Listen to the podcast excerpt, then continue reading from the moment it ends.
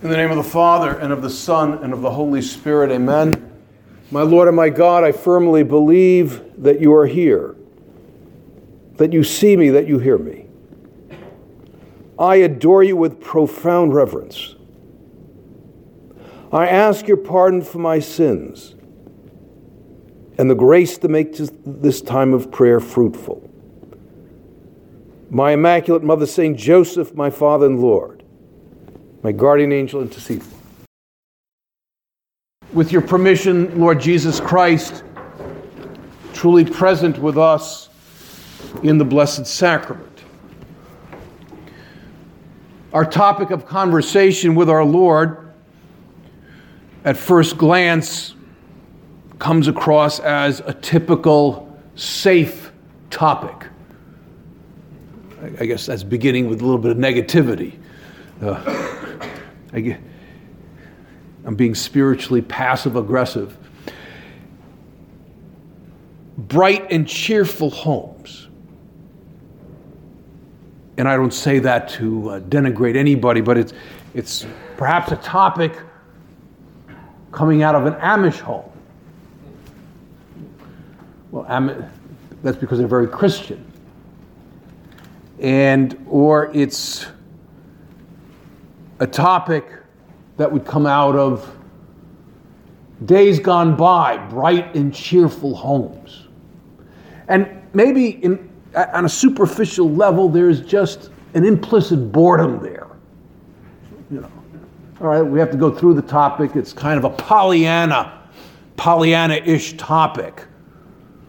Bright and cheerful homes where everybody is nice and uh, saying the right things and the worst expression of surprise or fr- frustration is, oh, rats. or, oh, shucks. Bright and cheerful homes. Everybody obedient. Cute, cheerful little girls and boys who make their bed and clean up their room. But as we dig a little bit, and I think we all know this deep down inside, that the topic strikes at the solution for the church's problems, which we'll have until the end of time, and the big, big challenge of spreading the kingdom in the culture we live in. We could say that at any time, but if especially now, where we have this colossal doctrinal ignorance of Christ. And in that celebrated encyclical, now it's a few decades old now, the where John Paul in his encyclical on the Holy Spirit says that not only people reject moral norms, derivations of the Ten Commandments, but see the natural law as hostile. Not only they ignore it, but they see it as hostile. And he says that uh, what marks our culture is since we see, or not we, but many, see that natural law as hostile, they see God as an enemy.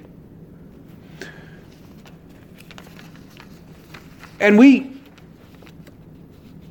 obviously, we, we, we, lo- we love the church, we love the hierarchy. But we know, and it's, this is not a criticism, where the rubber meets the road is not a document. Even though we want to read those documents and pray about those documents.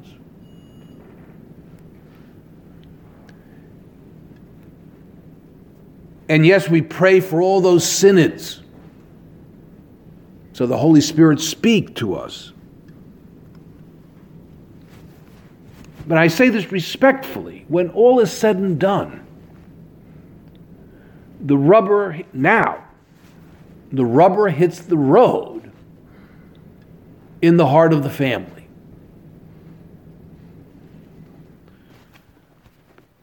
Good people, and I understand, we can't keep our head in the sand and ignore reality. They say, well, what do we do? Because it seems like the church is in crisis. And I say, I say, well, we pray for the church, and it's Jesus' church, and the Holy Spirit guides the church. And then usually people, lay people tell me that. And I said, but, and I don't say that just to throw you a bone. You are the hope of the new evangelization. You are. Yes, we clergy, I'm not saying we're off the hook, and I say it, it sounds like a trendy way of saying it, but I don't mean the meaning is not meant to be trendy. We empower the laity. What does that mean? Well, we preach and administer the sacraments. So they go out in the front lines of the world and spread the gospel. And people ask the question why did Jesus go so private for the majority of his years here on earth? Why didn't he live at least in Ephesus or Corinth? Why in Nazareth? One of the few villages never mentioned in the Bible oh, until Christ was lived there, when the Old Testament's not mentioned. And he's at home. He's, he's a carpenter and he lives with his family until the last three years. Jesus, that the public life of Jesus was lived in his private life. And those, that last desire, one of the best kept secrets, shouldn't be a secret because it's his last words. And it defines what a Catholic is. Catholic means universal. Be witnesses of me in Jerusalem and then Judea and, and into Samaria and to the ends of the earth. Make disciples of all nations. Those are his absolute last words. And he had those last words always on his mind.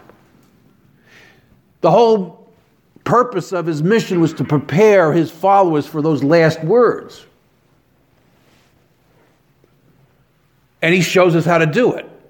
That's why he lived at home. Those last words are, are lived in a family environment. And what, what if I don't have a natural family? We create a family environment. I remember Blessed Alvaro. He wrote a pastoral letter for people in Opus Dei and people in touch with Opus Dei on creating Nazareth. I mean, creating it in your own natural family but if we don't have, our children are grown up or we're, we're not married and we don't have children, that we always create Nazareth around us. So that's the essence of fraternity, of charity. And, and Jesus had his new commandment on his mind from his conception love as I have loved. And he says, This is how you do it. You do it at home. You begin at home and then you spread to extended families and friends and acquaintances.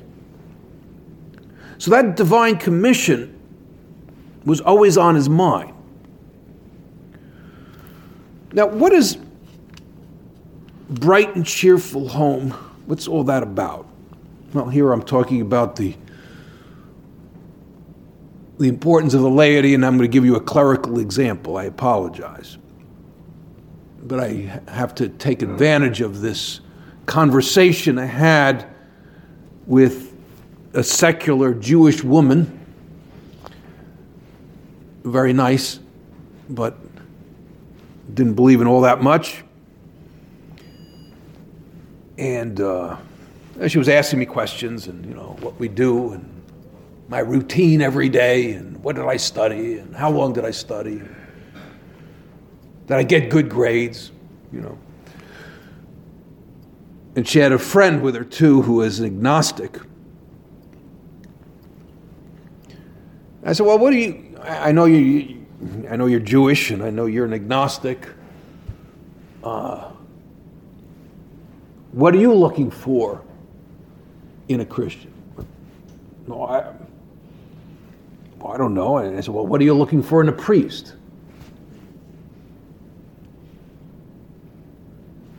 And big, pregnant pause. And I expected she was a really smart lady, you know, someone who was erudite. That's what I was waiting for. Not that I'm erudite. I'm glad she didn't say someone who's erudite because I would have been very embarrassed. But I expected that. You know, she's kind of academic.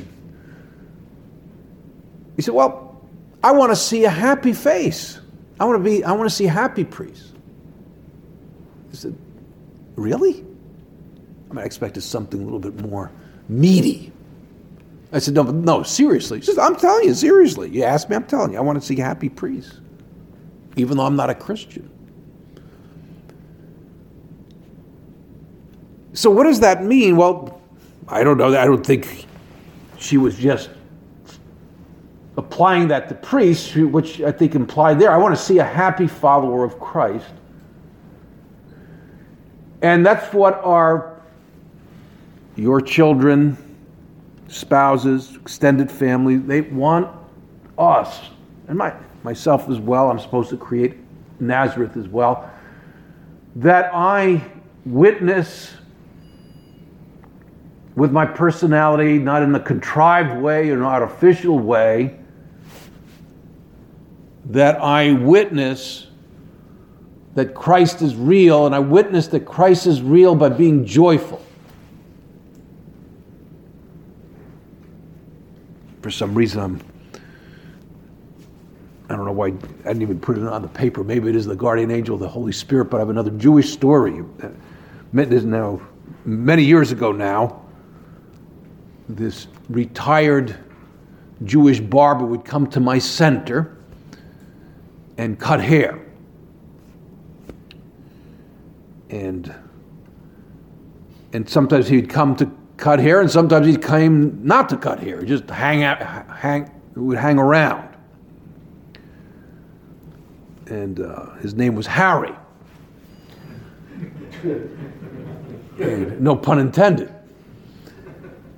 And I said, Harry, would, you gave all of us a haircut last week. There's not much more to cut off. He says, Oh, you're like my family. I go, Great, make yourself at home. And he said, I love seeing happy faces. He had a hard life. And uh, so he, he had a lot of qualities, but he was not exactly, you know, Mr. Joyful. So he would find his. He said, I, I, he said, I'm not a joyful person. He was very honest. I'm not a joyful, but I want to see joyful people. I love seeing your happy faces. And you're, and, you, and you're like my family. You're very friendly to me. That's a witness. And now that the prelate of Opus Dei is coming, the father, in fact, Harry came when the predecessor of this present father came. And uh, he was encouraged to get a haircut just to keep Harry busy. And uh, Harry came the next week and he was uh, jovial and happy, which was kind of uh, unprecedented with Harry. I said, Harry, what's going on here? Are you on uh, special vitamins or supplements? He says, No, I'm still riding high because of your boss, he said. He said, uh, I was treated so kindly, so lovingly. I'm still happy because of that. And he assured me that by next week it'll go away. But at least he was in a jovial mood for maybe a week or two, which he was correct. It did finally ebb away the, the why, what does bright and cheerful home have to do with this new evangelization and changing the world? Because the bright and cheerful home that I have to create gives an experience of Christ. And everyone, especially members of our family, will gravitate towards Christ if they see us warm, affectionate, and cheerful. We're a captive audience. Every single one of us wants that. And if I'm not too quick to make a value judgment with one of the few sins left. Um, that especially the, the, the father, the father has to set that tone. And you know, when Paul calls him the head of the family, I believe he is the head of the family, but don't forget, being head in Christian circles is different than being head of a group of Gentiles. His Lord, he says it's not the authority of the Gentiles that lords them over. The authority of the follower of Christ consists in, in service and charity, that we, we're head of the family, we're fathers because we lead in service. I mean, it's an authority, but it's an authority of love, it's an authority of joy, it's an authority of good example, and obviously it applies to mothers as well. What do I do, Lord? I ask that question. What do I do to create that ambiance of Nazareth? Or to put it in superficial terms, perhaps, that on some level I'm fun to be with. Poor St. Therese, when they were opening up her canonization process, they were interviewing some of her fellow sisters and one of her fellow sisters doubted that she was a saint and, and the, i think the postulator asked her well why do you have your doubts? Because she was simply fun to be with. She was, she was basically she was a lot of fun. And the postulator said well believe it or not that's, that's a plus so anyway uh, we we want to be fun to be with again without you know, being overbearing. You know, we have to temper that fun to be with. I mean, I don't know. Everybody's different. I don't want someone too fun before I have my coffee in the morning. You know, someone whistling and singing and, you know, I'm revealing my own defects. But, you know, we have to temper that. We have to be bright and cheerful, but in a normal way that squares with the temperaments and the likes and dislikes of our family and our friends. But what's the first line of attack? What do I do? St. Josemaria says in the way, let the hearts of them rejoice who seek the Lord.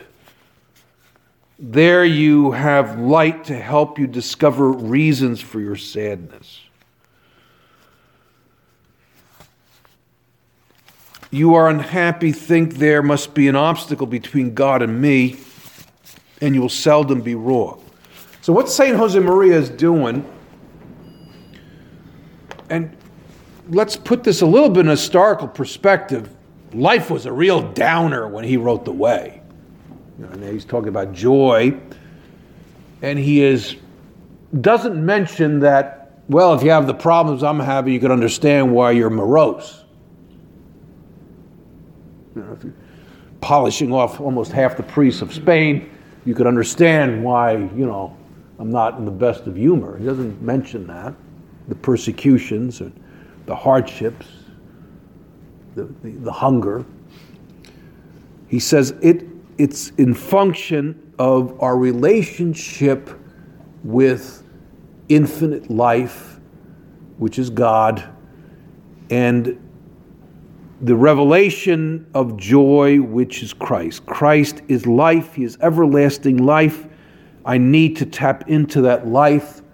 And so St. Josemaria th- says that uh, our love, he's almost, I'm going to paraphrase just so it's tailored to an American audience. It's not the exact quote from Forge, but he says, I'm going to paraphrase and interpret a little bit. He says, Don't write yourself off. You know, I just don't have what it takes. I'm not a warm and fuzzy guy. Or I'm not a people person. Or I don't know how to warm up to people. Or St. Josemaria said, uh, uh, ignore that. Reject those thoughts. He says that our love starting with our family, our manifestation of love and our manifestation of joy is in function of my piety. So I have to always begin with that bright and cheerful home with my own relationship with our Lord. And I think we can honestly say that if the piety isn't there, we should not be surprised that I cannot create an ambiance of joy. Because joy doesn't come from me. It doesn't come from, okay, hop to it. I'd be terribly unfair if I said hop to it. Come on, you could do it. For it to be real, it has to be based on piety. And so I, I need to see my prayer and my Eucharistic devotions, you know, what, what we call the plan of life, the plan of joy. This is a service to my family. I, and what do I want to do day in and day out? I want to give those who have children, grandchildren, or no, the only people I have are my friends because I don't have, right now, I don't have children with me, or I'm not married, or I'm celibate for the kingdom of God, whatever it is. I need to reveal Christ to them through my joy and our Lord is the one who says that they will know that you are my disciples by the love you have for one another. And St. Thomas Aquinas says that the salient property of charity is joy. Thomas Aquinas. And let's read these words of our Lord here.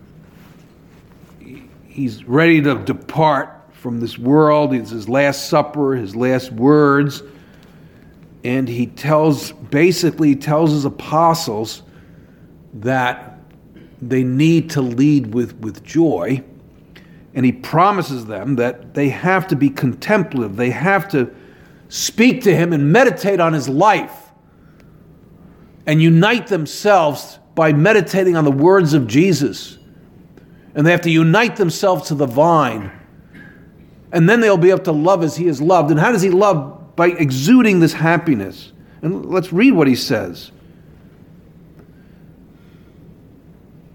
As the Father has loved me, so have I loved you. Abide in my love. If you keep my commandments, you will abide in my love. Just as I have kept my Father's commandments and abide in his love.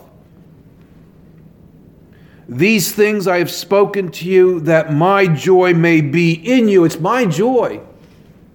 My joy be in you. It comes from me. That's what Jesus is saying. And that your joy may be full. One brief, you know, I, those who knew St. Josemaria, and I've mentioned this before, but it's, it's germane to our topic and it, and, it, and it falls in line with the importance of union with Christ. I guess after seeing Blessed Alvaro and, a little experience with St. John Paul and reading about Blessed Guadalupe, uh, but there was a time where I thought, you know, a saint is unapproachable. I mean, they're just in the stratosphere, spirit stratosphere, you know, oblivious to temptation and, you know, so unworldly. You know. Food means nothing, sports means nothing, health means nothing. And they always have, you know, a very, very mystical response to everything. And uh, and so I asked because I was going to, I was supposed to preach on Saint Josemaria. So I, they're, they're a very endangered species. Those who knew Saint Josemaria, and I, and I remember two serious people, two of them, at different times, where I asked them, well, you know, what, what was your first impression? If you could just give a little bit of a, an experience, you know. And both of them said, well, one said he, they both said fun to be with. Uh, yes, he corrected. Yes, he exhorted. Yes, all those kinds of things. And that's what creates Nazareth.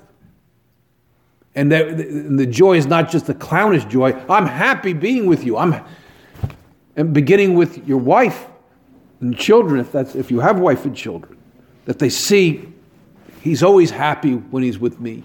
He's always happy to see me. The bright and cheerful home.